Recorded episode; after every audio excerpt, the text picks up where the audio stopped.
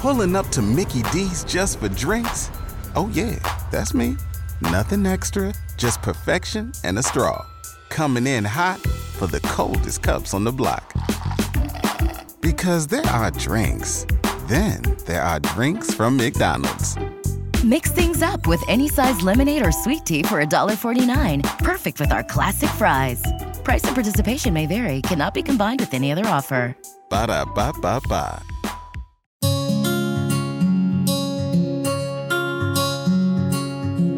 Welcome to the Mindset for Life podcast. This is Bethany, your coach from drbcoach.com, coaching with power, purpose, and practical tools to help you show up with confidence. Hello, welcome to the podcast. Today we're going to talk about that voice inside your mind. You know the one talks to you. Do you ever think about what you're saying to yourself in your mind? This is the voice. Some call it the chatterbox, like Susan Jeffers. Some call it your inner critic, like most life coaches I know. Maybe it's just our own thoughts. If you are interested in feeling more confident and in control of your life, becoming aware of your chatterbox is critical. Today, we're going to take a look at the inner voice inside our heads that is busy developing our mindset. I'll share two strategies to keep it from taking over. Then, I'll let you know about a challenge to try for the next week. It's going to make you stop and think. It's going to drive a wedge right into automatic thoughts that run in your mind and tell your story. This is going to be fun. What is the inner voice in our heads? That voice either coaches us or questions us. It has more power over our commitment and success than anything else.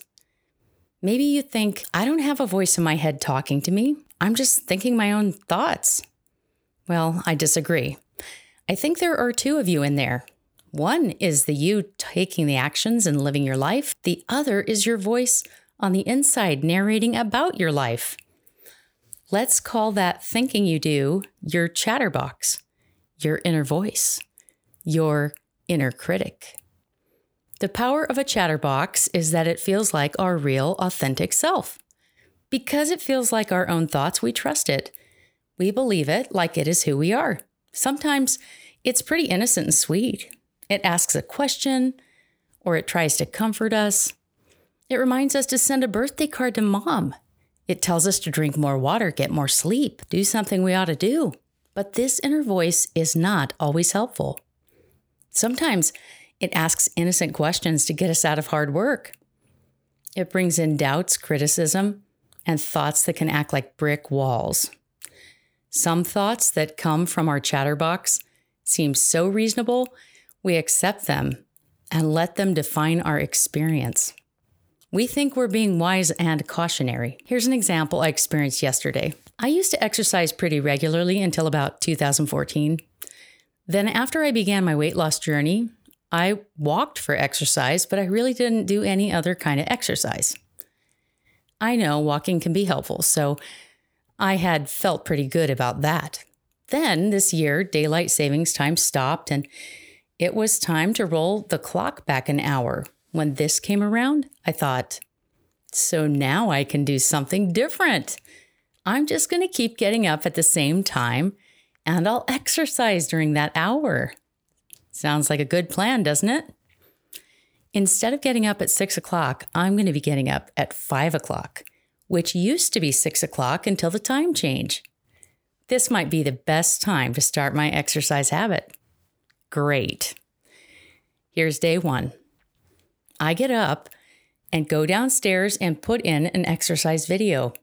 There's a lovely and slender woman dressed in 1980s exercise gear with her leotard, cute leg warmers. There's a whole room full of other people, all dressed in variations on the theme of 1988 pastel colors and exercise clothes. I follow their lead and I begin the workout. Where they are moving to the music with medium or heavy hand weights, I take it easy and either use no weights or just little two pound weights to make sure I ease into this new routine. You know, I want to be sure I can get through the workout and keep my commitment to myself. So I start simple. I surprise myself by doing the exercises well, and I move on with my day. Day two, I had previously decided I would use the strength training video every other day and then walk on my treadmill on those days in between. This day is easy. I'm more tired than the first day, but walking is simple compared to day one's aerobics with weights strength training video. I walk early in the morning and even overachieve by walking a little at lunchtime and a little more in the evening. My fitness tracker logs many more steps than I usually fit into one day. I'm feeling good. But I also notice in my arms and shoulders that my muscles are a bit sore from day one's exercise. Here comes my chatterbox. My inner voice says, Hmm, I hope I can get through my plan for day three and build this morning habit. Day three. It's time to work out again with my little hand weights and my 1988 aerobic strength training video. This entire workout is 70 minutes. It's totally dark outside. Everyone else is sleeping. I'm proud of myself for getting up, but my muscles are definitely feeling less than enthusiastic. I follow the leader's warm up. I hop along with her lunges, her grapevine steps. I pick up my little two pound weights and do deltoid sweeps and bicep curls and the French press overhead. And then she says, Let's get down and do push ups. So I'm down on the floor starting these push ups. My chatterbox is saying, Why am I doing push ups? I'm still sore from Monday's workout. I could never do these. Remember junior high school? It starts to feel more difficult. And as I'm going through the set of 15, the super fit woman on the video says, Ooh, this is tough.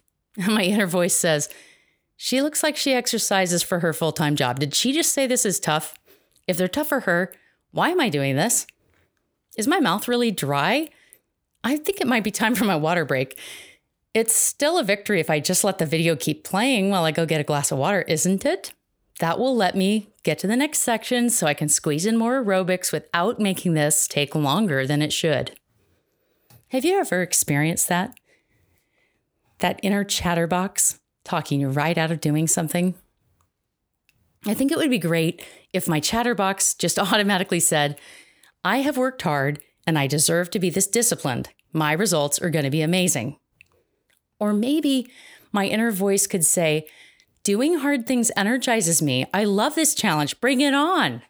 This could come in handy in eating healthy, eating more as I believe I should. For example, it's not about whether I do a diet correctly as much as it is about doing what I believe in my mind and here is the right thing to do, or to live in a way less likely to invite any kind of self betrayal. So I'm going to share two strategies today to gain power over our chatterbox, that inner voice, or at times that inner critic. Strategy number one don't entertain its questions. Instead, turn that around by asking questions back at your chatterbox. When I'm thinking and having this inner dialogue, it is so interesting to notice when my chatterbox starts to question me. It might say something like, Why am I making myself do this? This is hard work. Or, Why do I think this new habit is going to work? I haven't been great at staying with new habits in the past, especially hard ones like getting up early to exercise. What am I even getting out of this? Here's a principle that can help with strategy number one. The person who is asking the questions in a conversation is generally the one with more power. Let me repeat that. The person who is asking the questions in a conversation is generally the one with more power. Let's just assume that's true. As long as my chatterbox is asking me questions, no matter how innocent they seem, it has more power in my brain than my desire to change or do hard things. If I entertain questions, I might lose my motivation. Self doubt is going to creep in. And just like little mice, my thoughts are going to go everywhere. They're going to poke holes in whatever takes me out of my comfort zone. So, what if instead of entertaining the questions in my head I can't answer without eventually giving up, what if I started asking my chatterbox questions right back? And what if I did this in a way that made it more difficult for my inner voice to answer me? Maybe I start getting creative to see how many positive questions I can ask, or even crazy questions. Okay, here is how that conversation might go. My chatterbox might say, Why are you up in the dark when everyone else is sleeping? Maybe you need more sleep. What if depriving yourself of that sleep they are all getting is going to make you sluggish all day? I could come back and refuse to entertain those questions. Maybe I act just like they are a distraction tactic some teenager is asking me, and I start asking questions right back. Here's what I might say What if getting up this early is just exactly the one thing I need to disrupt my old habits and make some real changes? Why aren't others getting up this early and figuring out how amazing this is? This power over what I might think I want to do, like sleeping, isn't it amazing? What am I going to feel like after I've done this every morning for a week? What feelings would I like to have when I've proven to myself I can do hard things? What new challenges am I going to try when this gets easy? If I turn that conversation around and start questioning the questions my inner voice is asking, it's going to have less power to stop me and to put up those brick walls. I'm going to get leverage to make it listen. While I'm doing those day three push ups, I want to walk away from, I would ask my chatterbox, what might happen if I try these and find out I can probably do this? Can I do push ups where I'm only moving a few inches? Would that be an easy way to get some success right away? If I do just little push ups today, how can I increase that during each workout until I can do big ones? How quickly will I discover that I can do full push ups? What will my upper arms look like when I've done this for a few weeks? Will I feel stronger?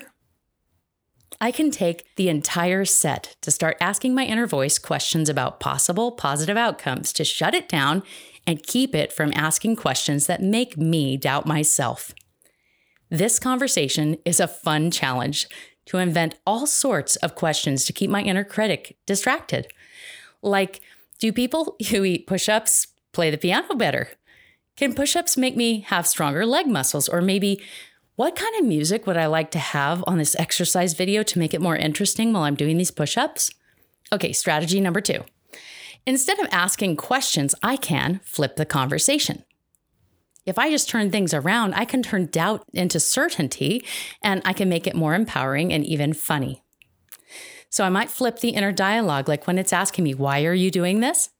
And I could just turn that around and say, I am doing this. Why aren't you getting up to get a glass of water?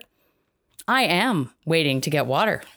I can just flip that, turn it right around. Something important to keep in mind here is that your chatterbox is often coming from a place of either fear or fatigue. So, when you're facing your fear, whatever kind of fear it is, whether it's fear of success, fear of hard work, fear of high expectations, whatever it is, fear of failure, you want to look at that inner voice and ask yourself, what excuse is it really giving you? And what excuse is that giving you permission to not do? If you could no longer use that excuse, what would you have to do instead? Would it simply be to just move forward and, and do the work? And why not just tell your inner critic you're just going to do that and do it right now?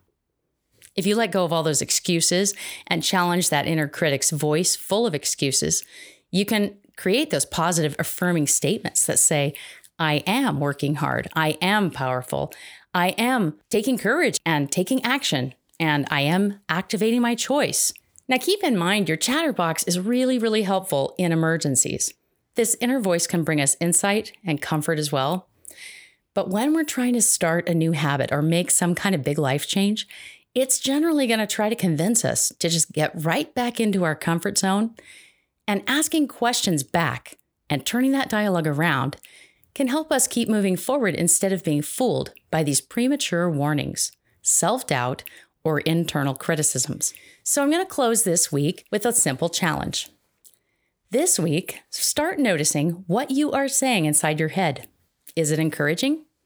Is it the chatterbox trying to keep you in your comfort zone? And as a bonus, if you really like a challenge, consider trying out one of the two strategies to silence your inner critic. Either ask it questions right back until you shut it down, or flip the statement around, or both. If you give this a try, I'd really, really love to hear about it. So stop by my Facebook page at Dr. B Coach and share. Let me know what you experienced and how it worked for you. Thanks for listening and best wishes for a confident and joyful week ahead. This has been a podcast called Mindset for Life by Bethany at drbcoach.com. To find me on the web, you can visit my blog or my website at www.drbcoach.com. That's D R B C O A C H.com.